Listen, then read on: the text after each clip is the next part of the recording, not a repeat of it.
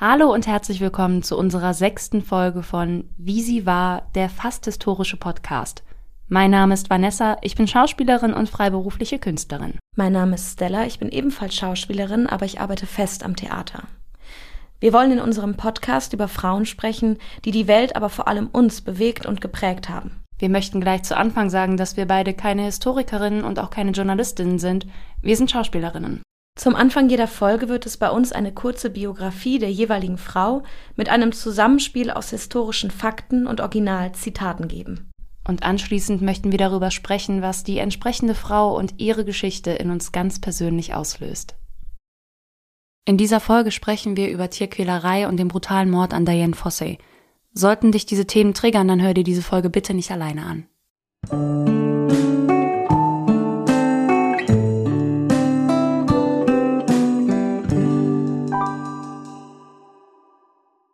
Als Diane Fossey das erste Mal den Boden Ostafrikas betrat, hatte sie vermutlich nicht gedacht, dass sie diesen nachhaltig verändern wird. Sie selbst war 1932 in San Francisco geboren, weit entfernt von den unzähmbaren Büschen und Wäldern der Vulkanberge im Osten Afrikas. Doch bereits als junge Frau war sie fasziniert vom Tierreich des fernen und für sie fremden Kontinents, Diane beginnt Tiermedizin zu studieren, bricht dies allerdings frühzeitig ab und entscheidet sich für Ergotherapie. Ihre erste Stelle nimmt sie in einem Kinderkrankenhaus in Kentucky an und zieht zeitgleich auf eine Farm. Das Leben auf dem Land liegt ihr mehr als das in der Stadt. Ich hatte den tief empfundenen Wunsch, gemeinsam mit wilden Tieren in einer Welt zu leben, die von den Menschen noch nicht kaputt gemacht worden war. Diane will die Welt bereisen und durch die Reisefotos eines Bekannten macht sie ihr erstes Reiseziel aus. Afrika. Es zog sie regelrecht auf den Kontinent und zu den Wesen, die sie am meisten fesselten. Menschenaffen. Für diese Reise nimmt Diane sogar einen Kredit auf und kratzt ihre gesamten Ersparnisse zusammen. Und nun sitzt die 31-Jährige das erste Mal in einem Flugzeug, um die Ausgrabungsstätte des Paläontologen Louis Leakey in Tansania zu besichtigen. Leakey war auf der Suche nach unserem menschlichen Ursprung und suchte Antworten in dem Verhalten von Menschenaffen. Die beiden verstanden sich auf Anhieb, und der Wissenschaftler bat Fossey an, ihr eine Gruppe Berggorillas zu zeigen. Diane begegnet das erste Mal den zurückgezogenen Bewohnern der Nebelberge, und wie besessen von dieser Begegnung fliegt sie schweren Herzens in die amerikanische Heimat zurück.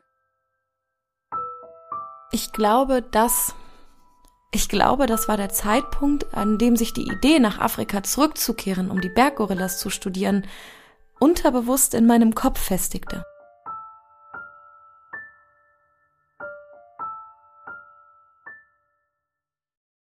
Immer geplagt vom Traum zurückzukehren, veröffentlicht Diane Artikel und Fotografien ihrer Begegnung mit den Gorillas. Leakey ist beeindruckt von Dianes Engagement und bittet sie, eine Langzeitstudie durchzuführen. Die Anzahl der Gorillas hatte sich in den vergangenen Jahren rapide zurückentwickelt, Schätzungen gingen von 500 Tieren im Dreiländereck des Vulkan-Nationalparks zwischen Uganda, Ruanda und dem Kongo, damals noch Zaire, aus. Wie sollte ich meinem Hund, meinen Freunden oder Eltern die Dringlichkeit meines Wunsches erklären, eine Langzeitstudie bei den Gorillas zu beginnen? Manche mögen es Schicksal nennen, andere skandalös. Ich nenne es die schicksalhafte Wendung der Ereignisse. 1966 verlässt Fosse ihre Heimat. Im kongolesischen Kabara begegnet sie nach nur wenigen Minuten dem ersten Gorilla, der sich ihr in der Sonne badend zeigte. Auch wenn der Silberrücken hunderte Meter von ihr entfernt war, Diane fühlt sich bestätigt in ihrer Entscheidung, die Bewohner des Nebelbergs zu erforschen und zu schützen. Jeder Beobachter ist ein Eindringling in die Wirkungsstätte eines wilden Tieres und muss sich klar sein, dass die Rechte des Tieres wichtiger sind als menschliche Interessen. Mühsam tastet sich Fossey an die Gorillas heran. Sie beginnt mit der Hilfe von Rangern die Nachtnester zu zählen, um die Anzahl der noch lebenden Tiere herzuleiten. Das Ergebnis ist schockierend. Die Anzahl der Tiere hatte sich durch Wilderei und Verkleinerung des Habitats stark dezimiert. Diane fertigte Zeichnungen an und fotografiert die einzelnen Gorillas, um diese individualisieren zu können. Es war ihre Individualität, kombiniert mit der Schüchternheit ihres Verhaltens, die Begegnung mit dem majestätischsten der Menschenaffen hinterließ bei mir den fesselndsten Eindruck. Diane begegnet echten Persönlichkeiten unter den Menschenaffen. Doch bevor sie weiter forschen kann, wird sie am 9.7.1967 durch die politischen Unruhen im Kongo von ihrer Forschungsstation verjagt und anschließend festgehalten. Diane flieht aus dem Kongo und einigt sich mit Liki darauf, die Studie auf der ruandischen Seite des Nationalparks fortzuführen. In Ruanda trifft Diane auf weibliche Unterstützung. Rosamund Carr, eine bekannte Autorin, hilft Fossey ein neues Camp zu errichten und Arbeitskräfte zu finden. Das Team und Diane gründen am 24. September 1967 das Karizoka Research Center. Wie hätte ich wissen sollen, dass ich durch den Aufbau von zwei kleinen Zelten in der Wildnis die Anfänge einer international renommierten Forschungsstation ins Leben gerufen hatte? Doch Diane stößt auf ersten Gegenwind. Die Kommunikation mit ihren MitarbeiterInnen war aufgrund der Sprachbarriere mühsam und die Annäherung an die schüchternen und scheuen Gorillas schwerfällig. Doch es gelingt ihr, den Gorillas über Jahre hinweg so nahe zu kommen, dass sie als erster Mensch Einblicke in das soziale Gefüge, Verhaltensweisen und Kommunikation der Menschenaffen bekommt. Fossey beginnt das Verhalten der Tiere zu kopieren, ahmt die Fortbewegung und ihre Sprache nach. Die Kabara-Gruppen haben mir viel über das Verhalten von Gorillas beigebracht. Von ihnen habe ich gelernt, die Tiere zu ihren eigenen Bedingungen zu akzeptieren und sie niemals über das unterschiedliche Maß an Toleranz hinauszutreiben, das sie bereit waren zu geben. Der National Geographic Fotograf Robert Campbell hält in beeindruckenden Aufnahmen fest, wie die Gorillas Diane berühren und integrieren, ihr die Jungtiere anvertrauen und sich mit ihr austauschen. Einer ihrer Lieblinge, der Silberrücken Digit, kommt ihr besonders nah. Der Gorilla, der sich am liebsten in meiner Gesellschaft aufhielt, war Digit.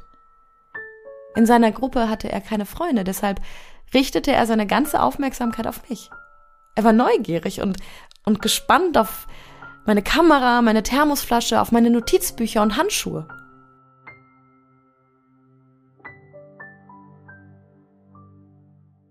Campbell schafft durch seine Fotos die Wahrnehmung der Gorillas in der Weltöffentlichkeit zu verändern.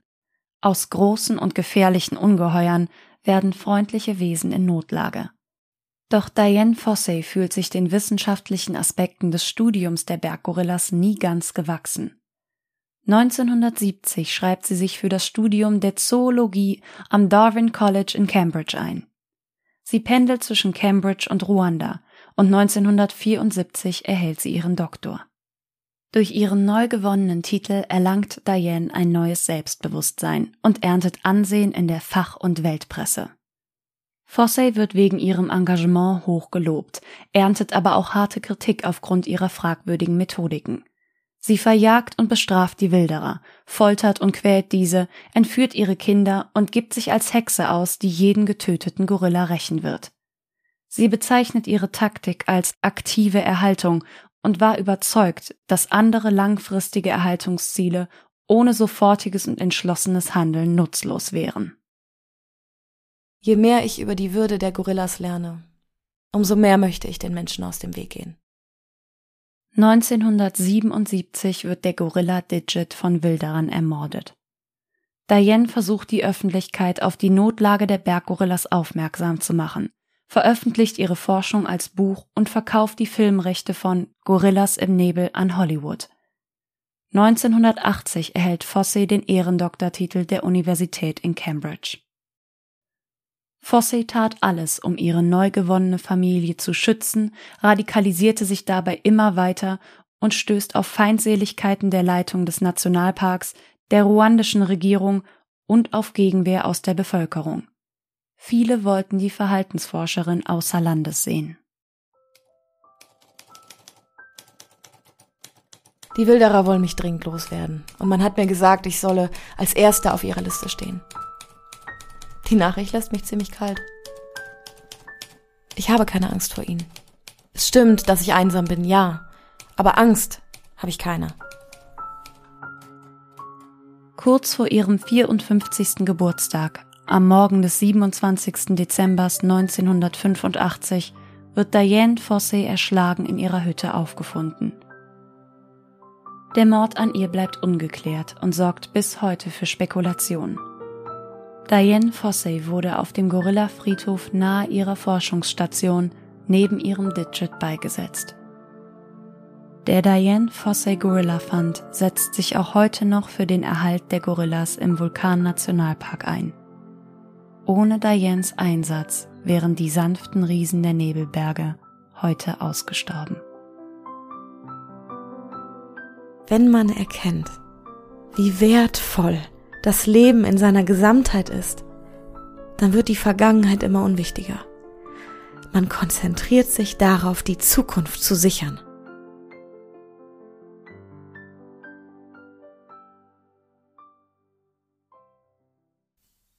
Mal wieder eine ganz andere Frau als sonst, aber ich freue mich auf heute. Ja, vor allem, weil wir Tiere so gerne mögen. und ich fange jetzt einfach sofort an und frage dich, Stella, was ist dein Party-Fact? Okay, also mein Party-Fact ähm, dreht sich um einer von Fossys bekannteren Gorillas. Und zwar heißt der Cansby. Und es geht um die Geschichte seines Namens. Und zwar war es so, dass Diane Fossey und viele Forscher der damaligen Zeit nicht wussten, ob ein Gorilla männlich oder weiblich ist. Und dann kam es tatsächlich vor, dass einer von Dianes Gorillas ein Kind geworfen hat. Und sie wusste das gar nicht, dass das Tier schwanger war. Und ihr wurde das dann gesagt und sie ist dann nach oben gegangen und hat nur gesagt, it can't, can't be. Und dann hat dieser Gorilla den Namen Cansby bekommen. Das ist wirklich es ist irgendwie süß. Ich, es ist total süß. total cool. Und noch als Info, der Gorilla lebte tatsächlich bis 2016 und war auch der Silberrücken von Diane Fossys Gruppe 4. Ich finde das immer faszinierend. Also ich, das ist so ein Detail, dass ich vergesse, dass die so alt werden können. Mhm. Also man denkt das bei Tieren irgendwie nicht so, weil man, man kennt halt Hundealter und Katzenalter und so, aber dann halt wirklich 2016, das ist wirklich lang. Ja. Mein Party-Fact, bevor du mir die Frage stellst, beantworte ich sie einfach wie immer selbst. ähm, behandelt, äh, ich habe zwei. Äh, eine Sache, die ich einfach sehr schön fand, behandelt auch sie und die Gorillas. Das ist natürlich äh, unabdingbar so ein bisschen. Und zwar fand ich es einfach total schön, dass sie war nicht die einzige Verhaltensforscherin oder jemand, der, oder, also sie war nicht die einzige, die das so getan hat, aber dass sie die Nasenformen der Gorillas aufgemalt haben, um die Individuen unterscheiden zu können. Und ich fand das irgendwie so niedlich, dass das das Detail ist, woran sie sie unterschieden haben und sie die halt wirklich aufgezeichnet hat, um dann immer so am Anfang wie so ein kleiner Perso quasi sagen konnte, ah, das mhm. ist die, das ist die. Und das fand ich total schön. Das ist so mein Party-Fact, dass man Gorillas sehr gut an den Nasen unterscheiden mhm. kann. Und der andere Fact ist ähm, ein Gerücht, dass äh, vor allem die Europäer, die sich in Ruanda aufgehalten haben, die, weil natürlich ihre, ihre, An ihre Anwesenheit da dann irgendwann mehr, immer mehr belächelt oder auch äh, nicht mehr erwünscht gewesen ist, aber vor allem die Europäer in äh, Ruanda haben dann gerne gesagt, oder es war ein Gerücht, dass ähm, Diane Fosse ja schon einen Antrag beim Papst eingereicht hat, damit sie Digit heiraten kann. Und das war so wieder so ein Gerücht, als ich das gelesen habe, wo ich mir dachte, ey, wer, wer druckt sowas? Also, das, wenn du das, wenn du das irgendwo einreichst und sagst, bitte können Sie darüber mal reden oder schreiben.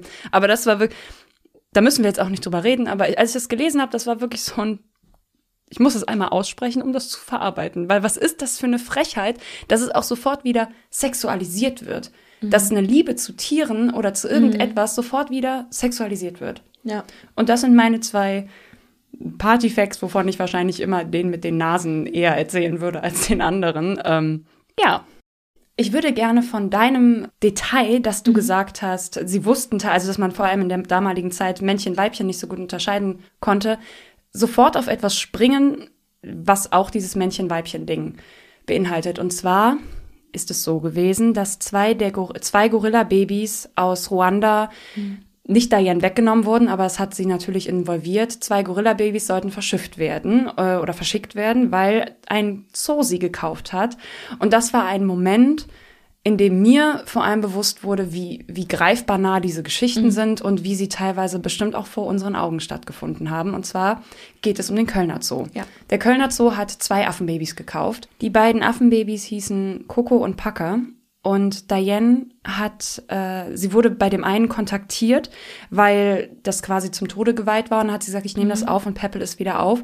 Und bei dem anderen ist ihr zu Ohren gekommen, dass dieses Affenbaby ebenfalls verschifft werden oder verschippt, ich weiß nicht, verschickt, verschifft, verschifft werden sollten. Mhm. Und dann hat sie beide aufgenommen unter der Bedingung, Prämisse, sie wieder, ja. ja. sie wieder, also wohl wissend, dass sie irgendwann in diesen Zoo kommen werden, weil sie da, obwohl sie tausende Briefe geschrieben hat, einfach auch keine Unterstützung und auch nicht gehört wurde. Aber sie hat sie aufgepäppelt und hat hundertprozentig absolute Muttergefühle für diese Tiere entwickelt und diese kind, Kinder, diese Affenbabys haben in ihr eben auch ganz klar bestimmt eine Mutter gesehen. Also ganz klar bestimmt. Also das war eine sehr innige Beziehung und das hat sie sich auch, glaube ich, nicht so ganz verziehen, dass sie dann wirklich gegangen sind, dass sie weggegangen sind. Worauf ich aber eigentlich hinaus möchte, ist dann halt, dass der Kölner Zoo diese zwei Affenbabys bestellt hat. Das muss man ja dann einfach mal so mhm. sagen. Und man davon ausgegangen ist, dass sie ein Weibchen und ein Männchen bekommen haben. Und als, und es waren aber zwei Mädchen. Und das ist dann, als die Affenbabys leider verstorben sind, zehn Jahre nachdem sie im Kölner Zoo gelebt haben, hat man eben rausgefunden, es waren zwei Weibchen und demnach war auch keine Fortpflanzung möglich. Mhm.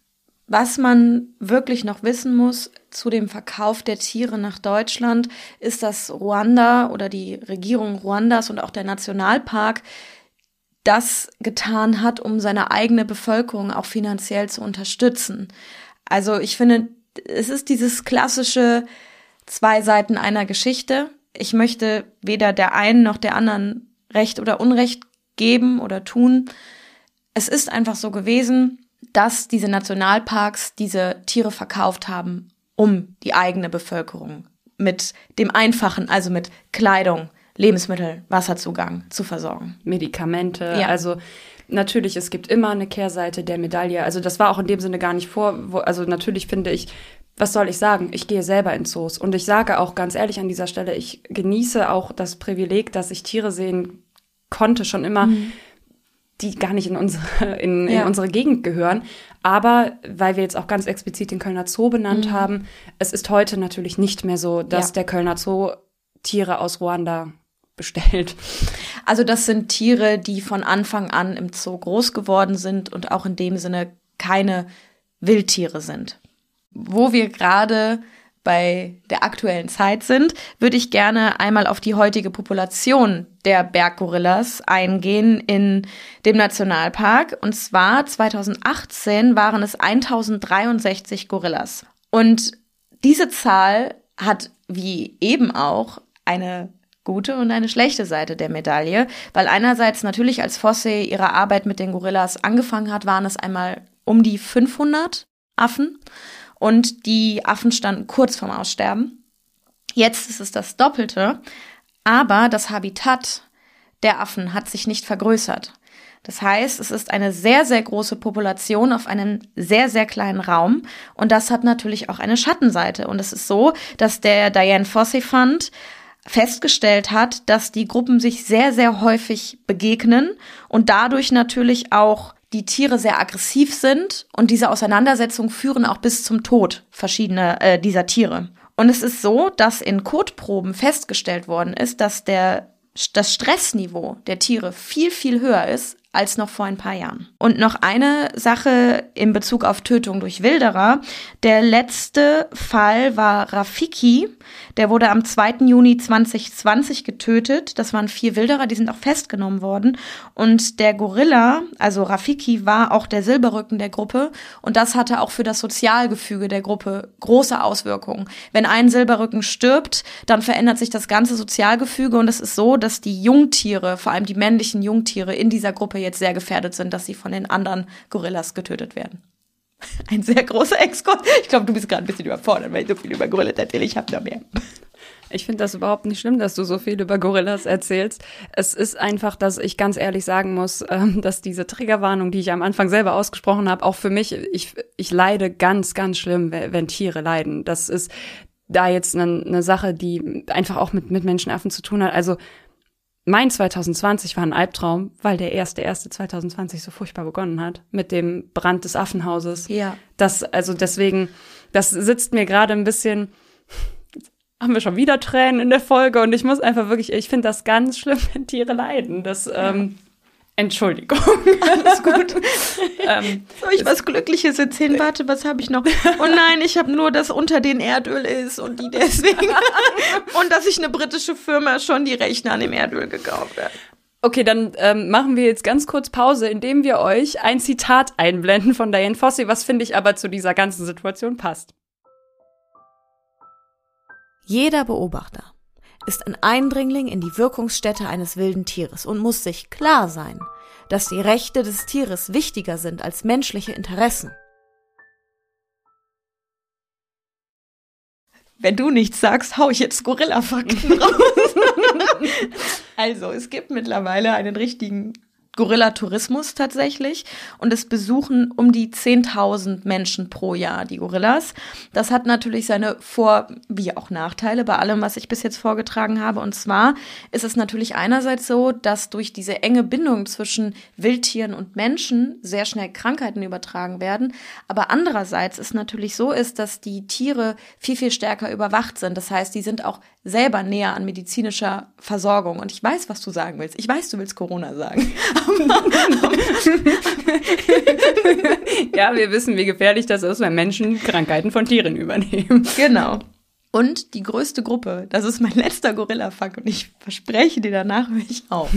Die größte Gruppe an Gorillas wurde 2011 entdeckt und zwar ist es die Gruppe von dem Silberrücken Pablo und die hat 48 Mitglieder und darunter sind 13 Männchen und 6 Silberrücken was sehr ungewöhnlich ist für Gruppierungen, weil normalerweise besteht eine Berggorilla oder allgemein Gorilla-Gruppierung meistens aus so acht bis zehn Tieren und natürlich auch ein Silberrücken, der klar dominiert. Und es sind dann natürlich ein Oberhaupt und die anderen männlichen erwachsenen Tiere sind natürlich diesem einen Silberrücken untergeordnet.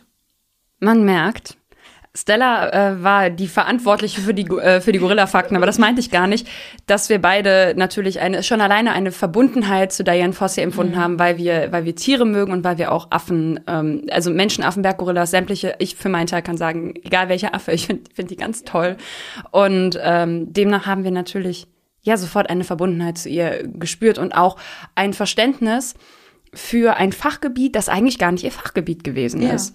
Das finde ich, also deswegen war das für mich, stand das für mich auch gar nicht in Frage. Wir haben beide, als wir recherchiert haben, immer wieder gesagt, ja, aber wann, wann, wo war denn der Punkt? War sie im Zoo und mhm. hat einen Gorilla ja, gesehen ja, oder wo war's, ja. wo war's?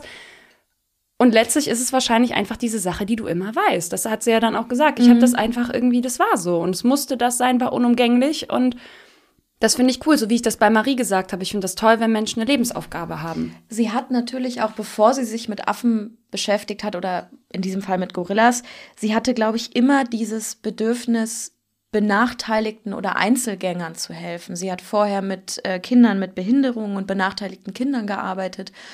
Und ich glaube, das zeigt auch, dass sie sich immer sehr zu Randgruppen hingezogen gefühlt hat und die beschützen wollte. Und ich glaube, das, was sie da angefangen hat, das war ihr auch gar nicht bewusst, weil in Gorillas im Nebel, Gorillas in the Mist, in ihren eigenen Forschungsunterlagen, die sie auch noch zu Lebzeiten veröffentlicht hat, schreibt sie, dass ihr überhaupt gar nicht bewusst war, was sie startet, als sie die zwei Zelte aufgeschlagen hat. Oder ich habe es nicht gewusst, was da kommt. Also das ist, und das finde ich immer so, ja, das muss sich, finde ich, jeder auch vor Augen halten, dass jeder klein angefangen hat, dass jeder irgendwann diesen ersten Schritt gemacht hat und dann daraus etwas ganz Großes geworden ist. Mhm. Leider muss man bei ihr natürlich dann auch sagen, was natürlich dann auch gerne, um die Geschichte ein bisschen zu verromantisieren, mhm. rausgelassen wird, ihre Radikalität. Und das darf man auch nicht verherrlichen. Man mhm. darf keine Form der Gewalt verherrlichen.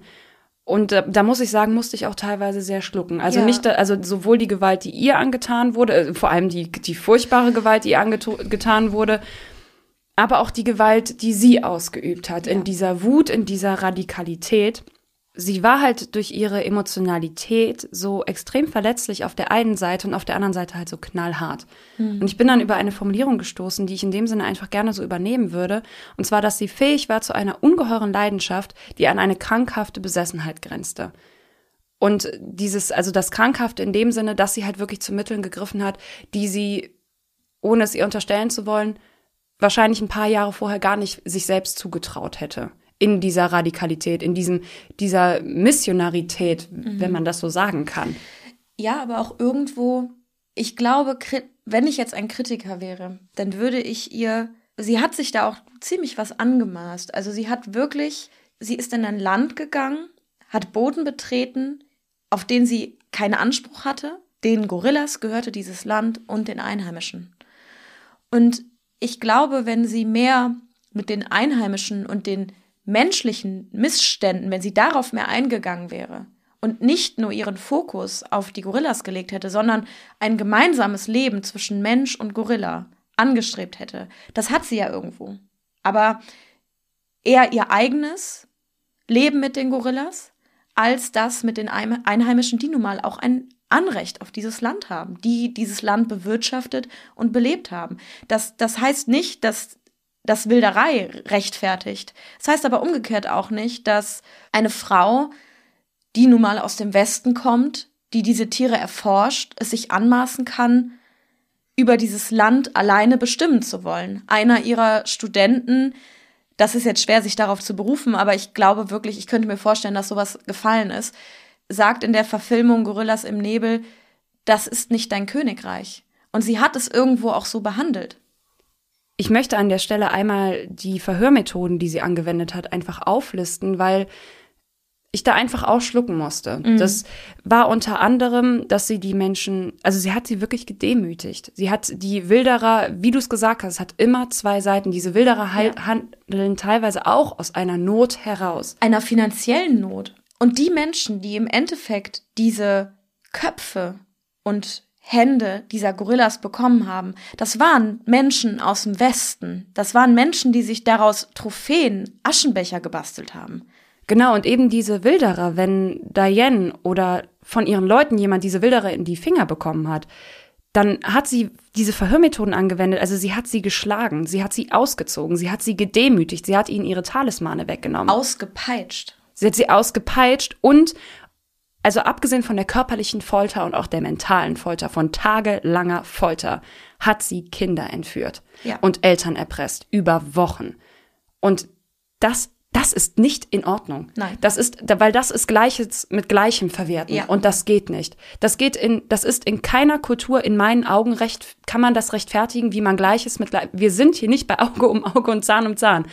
Und in einer Dokumentation, die wir uns angeguckt haben, hat jemand aus Ruanda auch gesagt, er kann sich daran erinnern, wie sehr sein Vater von Diane gepeinigt wurde, dass sie Ruanda verlassen haben, um im Kongo zu leben, um erst nach ihrem Tod wieder in ihr eigenes Land, in ihre eigene Heimat zurückzukehren. Und das muss ich sagen, da fehlen mir die Worte. Wohlgemerkt, Kongo war zu dem Zeitpunkt zerrüttelt von Bürgerkriegen und Auseinandersetzungen. sie wurde irgendwann ein wenig blind vor Hass. So, also wirklich, es hat diese Kehrseite, diese absolute Liebe und sie hat dieser Spezies sehr wahrscheinlich das äh, Weiterleben versichert. Was heißt sehr wahrscheinlich? Wir verdanken ihr, dass wir diese Spezies heute noch in den Wäldern haben. Aber die Radikalität, Radikalität ist in meinen Augen einfach in der Form nicht unterstreich, unterstreich oder würde ich niemals unterzeichnen. Aber haben wir auch schon viel drüber gesprochen, also Stella und ich privat. Ähm, das Traurige daran ist, dass es leider immer eigentlich fast nur mit Radikalität, Radikalität möglich ist. Oder in den meisten Fällen. Dass die meisten Leute erst die Aufmerksamkeit bekommen, die sie brauchen, um ihr Anliegen zu vertiefen, indem sie zu radikalen Maßnahmen greifen. Und das ist einfach traurig. Das ist ein Fehler in unserer Welt. Das natürlich auch ein Fehler, wie gesagt, ich möchte hier keine Gewalt verherrlichen, aber es ist ein Fehler in unserer Welt, dass das nicht geht, dass wir so hart und so laut schreien müssen, um auf uns aufmerksam zu machen. Obwohl man bei Diane Fossey sagen muss, dass sie natürlich auch durch die Bilder mit Bob Campbell viel Aufmerksamkeit bekommen hat. Zumindestens in der westlichen Welt, durch die, muss, muss man jetzt mal wirklich sagen, zutiefst berührenden Bilder, dieses Leben dieser Frau unter diesen Affen. Wie ein Familienmitglied. Und ich fand diese Bilder wirklich zutiefst berührend, weil die aufzeigen, dass wir nicht Mensch und Natur haben, sondern dass der Mensch ein Teil der Natur ist und dazugehört und dass dieses Leben der verschiedenen Spezien möglich ist. Aber ihre Radikalität, die hatte ja Gründe. Die hatte diese unfassbare Liebe mhm. zu den Tieren. Sie hatte eine Liebe für, für ganz viele Tiere. Ich mag ja immer noch das Zitat, das wir in der Einleitung haben, wo sie sich zuallererst Sorgen macht, wie sie es ihrem Hund beibringen soll. Das ist so, ich, ich mochte das einfach, als wir das mhm. gefunden haben. Das war wirklich so, dass ich mir dachte, das ist so bezeichnend, dass du zuerst dir Sorgen machst, wie es dein Hund erfahren soll. Und sie hatte eben diese ganz, ganz, ganz große Verbundenheit zu den Tieren und auch diese, diese Ruhe und diese Geduld. Also als ich gehört habe, dass, hat, dass es fünf Jahre gedauert hat, dass mhm. sie diese Nähe aufgebaut hat. Meinen ganz großen Respekt an dieser Stelle. Fünf Jahre, das ist verdammt lang. Ich möchte natürlich auf den Gorilla äh, dann mhm. nochmal zu sprechen kommen, und zwar auf Digit. Und ich finde das einfach schön, wie du sagst, dass, dass diese Verbundenheit zwischen Natur und Mensch und dieser Einklang, der da mhm. sein muss, der da ist, dem, dem einfach den man nicht leugnen Leute, kann. genau, den Menschen leugnen. Das, das finde ich einfach toll, weil sie ist die Versinnbildlichung, sie ist der Beweis dafür, dass das da ist und dass diese Freundschaften nicht nur zwischen den klassischen Haustieren und den Menschen gegeben ist, sondern eben mit, mit allem. Mhm. Ich finde diese Bilder so bewegend, ja. wo sie nebeneinander sitzen, wo sie die Videos, wo sie sich berühren. Also ich empfehle jedem von euch, guckt euch diese auf YouTube abrufbaren Videos an von Diane Fossey, wie sie da mit ihren Affen sitzt und mit denen einfach die Zeit vertreibt. Und dass diese Affen auch so offen sind für das, was sie in diese Lebenswelt reinbringt, dass er mit sich mit ihren Handschuhen und ihrer Thermoskanne beschäftigt. Mhm. Das finde ich so toll. Und er wurde für sie, glaube ich, wirklich Freund, Sohn, Bruder, eine, eine Verbundenheit. Da dann wieder zurück zu meinem Partyfact. Furchtbar, dass das sexualisiert wird. Ja. Furchtbar. Weil ich finde, das ist einfach ein ganz großes Geschenk. Also, weil diese Liebe, die diese Tiere dir geben, die ist einfach so ehrlich. Die ist einfach wirklich so ehrlich und sie vergessen es auch nicht. Sie haben es ja auch nicht vergessen, als sie, also es ist gar nicht nur Digit, sondern die Affen haben es ja auch nicht vergessen, als sie mehrere Jahre nicht da gewesen ist, als sie immer mal wieder Reisen gemacht hat. Also sie brauchten gar nicht einen täglichen Kontakt zu ihr, sondern sie war dann einfach ein akzeptierter Mensch, eine akzeptierte Person. Und natürlich haben die erkannt, also das unterstelle ich jetzt mal den, den, äh, den Gorillas, dass die Gorillas dazu in der Lage sind zu erkennen, dass sie kein Gorilla ist. Mhm. Aber sie akzeptieren sie. Und das finde ich toll. Und deswegen ist sein Ende auch so unfair. Aber sie hat ja auch ähm, die Gorillas so voll und ganz akzeptiert. Also sie hat ja quasi nicht das Menschsein auf sie aufdrücken wollen, sondern, das ist blöd formuliert, ähm, aber sie hat ja wirklich die Geflogenheiten dieser Menschenaffen respektiert. Und ich glaube, deswegen ist sie so weit damit gekommen. Das ist wie wenn man irgendwo zu Besuch ist und sagt, ich esse aber meine Spaghetti Bolognese immer mit Ketchup. Und in Italien macht man das halt nicht, weil da isst man halt Spaghetti Bolognese mit einem richtigen Sugo. Also ich kann das jetzt gerade nicht anders also. beschreiben, aber, aber das, die hat halt wirklich diese Geflogenheiten der Affen respektiert, nachgeahmt, imitiert und dadurch, glaube ich, auch einen Respekt gezeigt und dieser Respekt wurde anerkannt und dadurch hat sie sich auch diesen Platz in dieser Familie erarbeitet. Ich musste da jetzt kurz innehalten, weil ich natürlich auf seinen Tod zu sprechen kommen mhm. möchte und der mich einfach in seiner Brutalität und in seiner, was ich daran so schlimm finde, an Wilderei, an Tieren. Wenn du doch schon einen Gorilla oder einen Elefanten oder irgendein Tier, es tut mir leid, ich werde wieder emotional, töten musst, dann verwende es doch bitte ganz.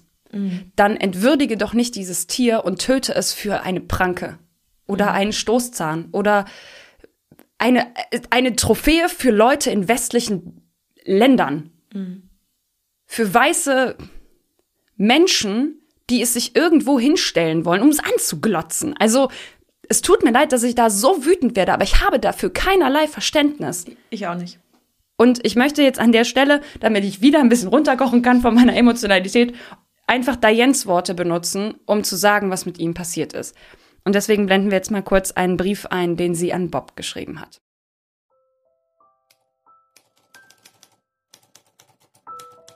Lieber Bob, Sie haben Digits Körper heute ins Lager gebracht. Lieber wäre ich selbst gestorben, als zu wissen, was er vor seinem Tod durchgemacht hat. Ich kann nicht daran denken. Ich halte das nicht aus. Es waren Wilderer, die Digit umgebracht haben. Sie rammten ihm Speere in den Leib, spießen ihn mit Dolchen auf und hetzten dann die Hunde auf ihn. Seinen Kopf und die. Und die Hände haben sie ihm abgeschnitten, um sie an Touristen zu verkaufen.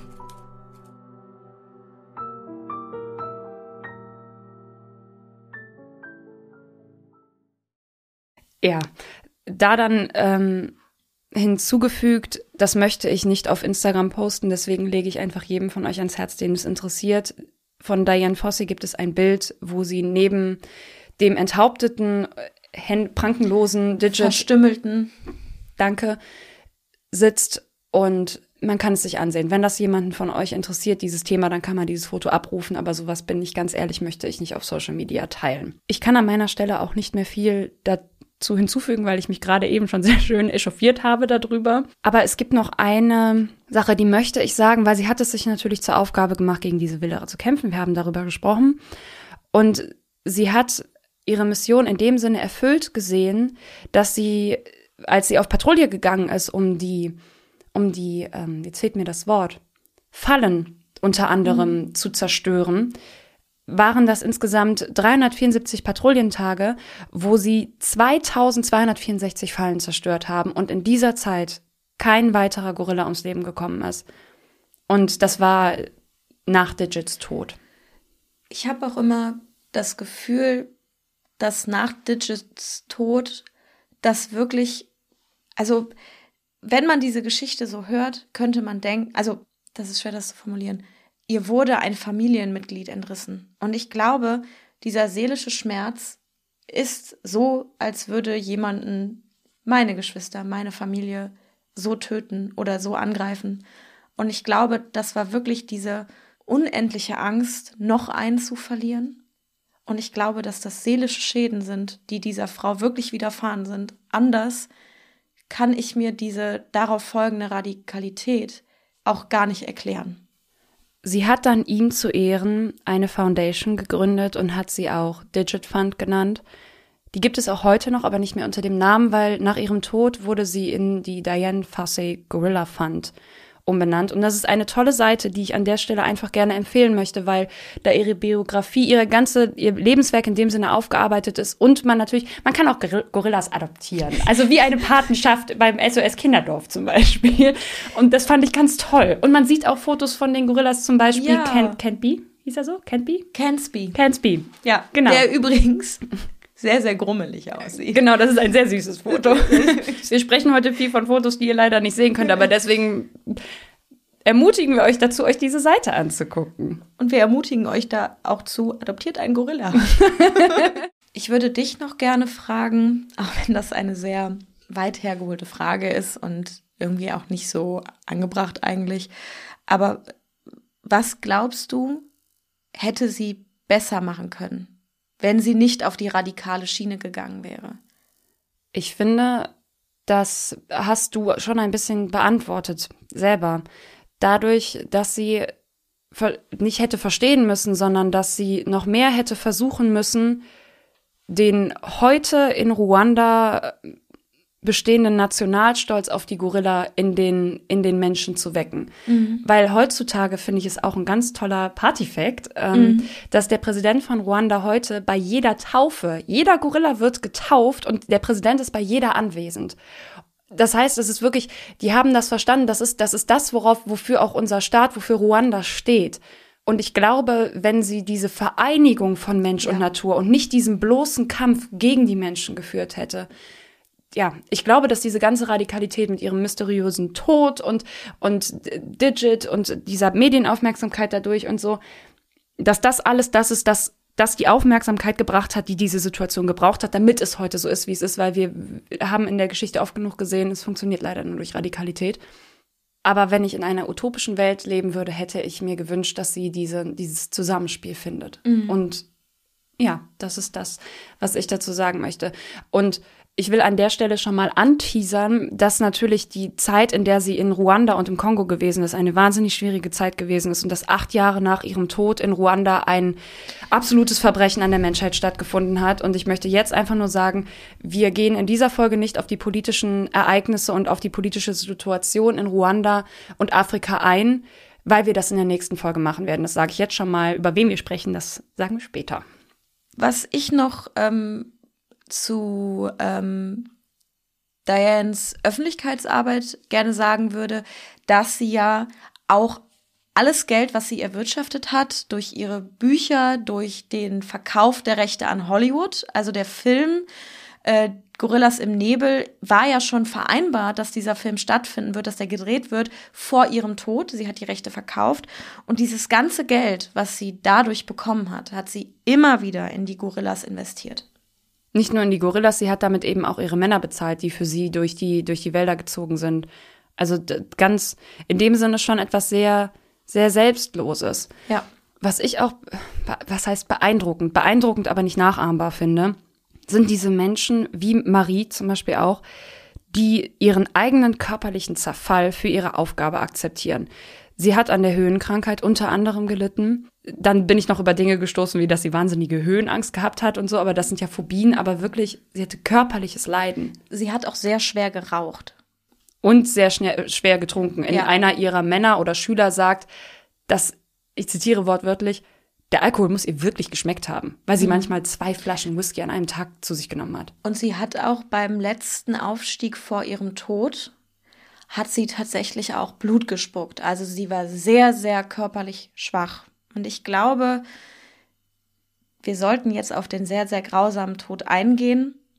Ich würde aber noch gerne zur körperlichen Verfassung von Diane sagen, dass tatsächlich viele ihrer Kritiker darauf gehofft haben, dass sie alsbald möglich an ihren Erkrankungen stirbt. Ja, dass sie biologisch beseitigt wird. Das war Das ein Wortlaut. Weil sind leider nicht meine Worte. Da Ja. muss ich, möchte ich mich schon ein bisschen mit fremden, ich schmücke mich nicht mit fremden Fehlern an dieser Stelle. Einer von Dianes Schülern, bevor wir dann zum Tod kommen, hat noch über sie gesagt, zwei Sachen. Dass sie zum Ende hin geblendet von der Leidenschaft und gepeinigt von der Krankheit war und dadurch einfach vor allem zum Ende hin die absolute Kontrolle verloren hat. Sie war zum Ende hin auch nicht mehr dazu in der Lage, zu den Gorillas zu gehen. Einfach weil sie nicht mehr dazu in der Lage war, diesen Aufstieg zu bewältigen. Und was ihm ihre Studenten auch gesagt haben, sie haben gesagt, wir wussten um die Radikalität. Und es wusste auch jeder, wie provokant das war, dass sie mit ihrem äh, mal wieder verlängerten Visum tanzend durch die Stadt gesprungen ist und es jedem unter die Nase gerieben hat. Aber trotzdem sagen alle ihre Schüler, eine Ermordung hat keiner von uns kommen sehen. Also das war eine Sache, die war, stand für uns trotzdem nicht im Raum. Da denkt man ja auch gar nicht dran. Also das ist so abstrus eigentlich, was jetzt kommt. Also die, der Tod dieser Frau, ich begreife den nicht. Der macht mir Angst. Der macht mir auf vielen verschiedenen Ebenen sehr viel Angst. sollte jetzt an dieser Stelle natürlich keine, keine True Crime Folge werden. Wir können, ähm, wir verweisen einfach auf sehr viele True Crime Podcasts, die sie auch schon behandelt haben. Aber ich kann dir, ich finde, ich finde, ein Mord, der nicht aufgeklärt ist, finde ich immer beängstigend. Und ein Mord von dieser Brutalität sowieso. Ja, und vor allem auch unter diesem Aspekt, dass sie auf, so muss man es ja mal sagen, gut vielen Todeslisten stand. Sie war natürlich auch eine gefeierte Zoologin, eine gefeierte Wissenschaftlerin, aber auch unfassbar. Sie war eine verhasste Aktivistin. In der Biografie haben wir ja nur gesagt, dass sie tot aufgefunden wurde am 27. Dezember. Sie wurde aber nicht nur tot aufgefunden, sondern ihr wurde mit einer Machete der Schädel zertrümmert. In ihrer Hütte. Sie wurde in ihrem Pyjama gefunden, auf dem Boden liegend, blutüberströmt. Es war eine ganz klare Kampfszene. Die Hütte war verwüstet. Und einer ihrer Mitarbeiter, Studenten, das war Wayne McGuire, und den Namen nenne ich ganz bewusst, weil auf den, um den wird es gleich nochmal kurz gehen. Der hat gesagt, er hat noch nie so einen Horror in einem Gesicht gesehen. Und ich für meinen Teil muss an der Stelle sagen, ich habe noch nie eine Leiche gesehen. Ich weiß nicht, wie tote Menschen aussehen. Aber diese Vorstellung, dass du einem toten Menschen, also zum Beispiel wie es bei Romy gesagt wird, du warst noch nie so schön wie jetzt, weil dir so viel Leichtigkeit ins Gesicht geschrieben wurde, dass da einem Menschen der, der blanke Horror des letzten Gefühls im Gesicht klebt, da wird mir eiskalt. Also mhm. wirklich, da wird mir richtig kalt. Mhm. Was natürlich dann auch ihre Situation in dem Land verdeutlicht hat, war, dass der Präsident des Nationalparks diese Ermittlungen in die Hand genommen hat. Aber es war auch wichtig, dass das schnell vonstatten geht und dann auch schnell beseitigt ist. Sie wurde äh, erstmal war die, die erste logische Schlussfolgerung, das meine ich an der Stelle ironisch, all ihre Mitarbeiter festzunehmen und zu verhören. Und zwar nicht nur zu verhören, sondern zu foltern. Also sind einige dran gestorben. Festzuhalten. Die haben sich unter, in der Dokumentation, die wir gesehen haben, wurde es, finde ich, ganz gut beschrieben, die sich auf mysteriöse Art und Weise suizidiert haben. Und dann gab es eben unter anderem Wayne McGuire, ein Amerikaner, der eben auch die Gorillas studiert hat und der dann Schlag auf Schlag das Land verlassen hat, auf Hinweis, weil ihm gesagt wurde, Junge, es wird jetzt ernst, du solltest ganz, ganz schnell verschwinden. Weil auf einmal so Sachen passiert sind, dass dann gesagt wurde, oh, wir haben hier amerikanische Haare in ihrer Hand gefunden, äh, Tage nach ihrem Tod in dem Sinne, also, und das muss ja ganz klar der Amerikaner gewesen sein. Also, dass dann auf einmal ihm dieser, dieser Tod angehangen wurde und ihr, er wurde auch nachträglich in Abwesenheit zum Tode verurteilt in diesem Land. Man muss an der Stelle sagen, wir sprechen nächste Woche über Ruanda. Der Mann, der diese Ermittlungen geleitet hat, wurde später auch unter anderem für den Völkermord in Ruanda verurteilt. Also wir reden hier wirklich von einem Mann, dem man Korruption unter anderem ganz klar anhängen kann. Aber ich von, meinem, von meiner Seite kann dann nur noch sagen, der Tod wurde bis heute nicht aufgeklärt. Es ist auch so, dass ein Einheimischer sich später geäußert hat, dass so wie es halt ist. Der erste Verdacht war natürlich, dass ein Wilderer Diane umgebracht hat. Und ein Einheimischer hat später gesagt, dass das ausgeschlossen ist, weil der Mord so unfassbar penibel durchgeführt worden ist. Also Fingerabdrücke wurden nicht gefunden, die Tatwaffe lag daneben, es gab keinerlei Spuren. Und der Einheimische hat halt gesagt, das ist nicht die Art und Weise, wie ein Wilderer jemanden umbringen würde. Weil welcher Wilderer würde in der damaligen Zeit in Ruanda Fingerabdrücke verwischen? Also die Kriminalität und die Nachverfolgung von Kriminalität war damals einfach noch eine andere. Genau, so wurden damals in Ruanda keine Verbrechen ausgeübt. Das war ja. einfach so. Aber man hat es bis heute nicht aufklären können. Ihr Tod bleibt ein Mysterium. Dadurch natürlich aber auch eine weitere unfassbare Aufmerksamkeit in der Welt. Aber dann natürlich der Film, der ihr eine Weltpopularität nochmal zusätzlich gegeben hat, den ich für meinen Teil ganz klar empfehlen ja. würde, weil ich erstens finde, dass es eine tolle Besetzung ist und auch, dass es einfach schön erzählt ist. Er beruft sich ja erstmal auf ihre, auf ihre Schriften. Zudem bin ich ein Filmfan der 80er, weil die sehr schön, sehr schön kitschig erzählen. Ja, also etwas verromantisiert, etwas mehr Märchen, als es eigentlich war. Aber man darf bei Filmen natürlich nicht vergessen, deswegen auch immer bei den Filmen, die wir euch empfehlen, dass Filme natürlich ein Leben oder ein Lebenswerk verknappen, um eine Geschichte zu erzählen, die logisch und in sich konsequent ist. Natürlich ja. sind Geschichten im echten Leben verworrener. Deswegen aber trotzdem eine Filmempfehlung des Filmes von Gorillas im Nebel von 1988. Ich finde tatsächlich auch die Dreharbeiten dieses Films total faszinierend, weil es waren Originalschauplätze. Es waren tatsächlich auch die Gorillas von Diane. Und für die Szenen, wo quasi die Darstellerin von Diane äh, den Gorillas etwas näher kommen musste, haben die äh, wurden ähm, Puppen verwendet. Und ich fand diese Puppen unfassbar faszinierend, weil die sahen super realistisch aus, bis halt auf die etwas toten Augen. Aber dafür, dass es ein Film aus den 80ern ist, ist es ein super toller Film. Also wirklich uneingeschränkte Empfehlung. Hat mich ein bisschen an die Puppen im Phantasialand in den Geisterbahnen erinnert. Aber Nein, also ich, ich fand sie wirklich gut. Ich mochte die Puppen. Nein, ich auch. Also das war auch sofort unsere erste Google-Making-of des Filmes und, und, und was sind das für Gorillas. Es ist auch teilweise wirklich, dass sie einem echten Silberrücken nahe gekommen mhm. ist und so. Also toller Film. Empfehlen ja. wir, ganz klar. Und dann natürlich, wie wir es auch in der Einleitung gesagt haben, möchte ich es aber einfach zum Abschluss nochmal sagen, für mich zum Gefühl, bevor ich dir unsere Abschlussfrage stelle. Mhm. Ich finde es toll, dass sie bei Ihnen liegen darf, dass sie bei Ihnen beerdigt ist, da wo sie zu Hause war. Finde ich schön. Ja. Und deswegen jetzt meine Frage, Stella. Was nimmst du für dich von Diane Fossey mit? Also ich glaube, was ich aus diesem Podcast mitnehme oder aus der Forschung, etwas, was sehr oft gefallen ist in diesem Podcast. Es gibt zu jeder Geschichte zwei Seiten. Es gibt nicht immer nur, ich habe Recht und du hast Unrecht, sondern Diane hat Fehler gemacht und Ruanda hat Fehler gemacht. Wenn es um Diane persönlich geht, also über eine Eigenschaft, die ich an ihr schätze, dann ist es, glaube ich, Geduld, die sie mit diesen Tieren hatte, die Geduld, bei diesen Tieren so lange zu verharren und der Respekt vor diesen Tieren und schlussendlich natürlich auch die Liebe vor den Tieren. Und bei dir? Ich finde, dass es sehr auf der Hand liegt, weil für mich ist es auch das Zitat, das wir auch eingeblendet haben, die Rechte des Tieres sind wichtiger als menschliches Interesse. Das ist für mich keine neue Information, aber doch nochmal eine andere Gewichtung oder ein anderes Bewusstsein.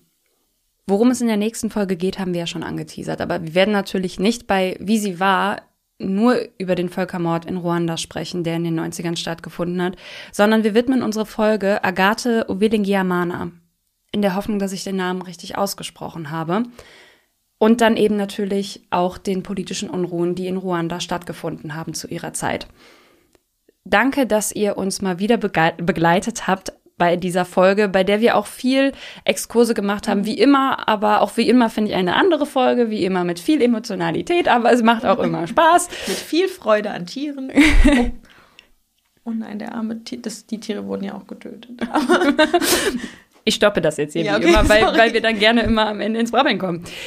Danke, danke, danke. Bis zum nächsten Mal. Wir freuen uns drauf und ich verweise wie immer auf unsere Social Media Kanäle und zwar visivar.podcast auf Facebook und Instagram.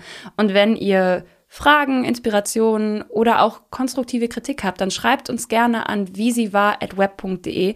Und ganz wichtig für uns wäre natürlich immer eine Rückmeldung, auch gerne auf Apple Podcast mit einer Sternebewertung oder natürlich einem Kommentar. Jetzt habe ich genug Werbung gemacht.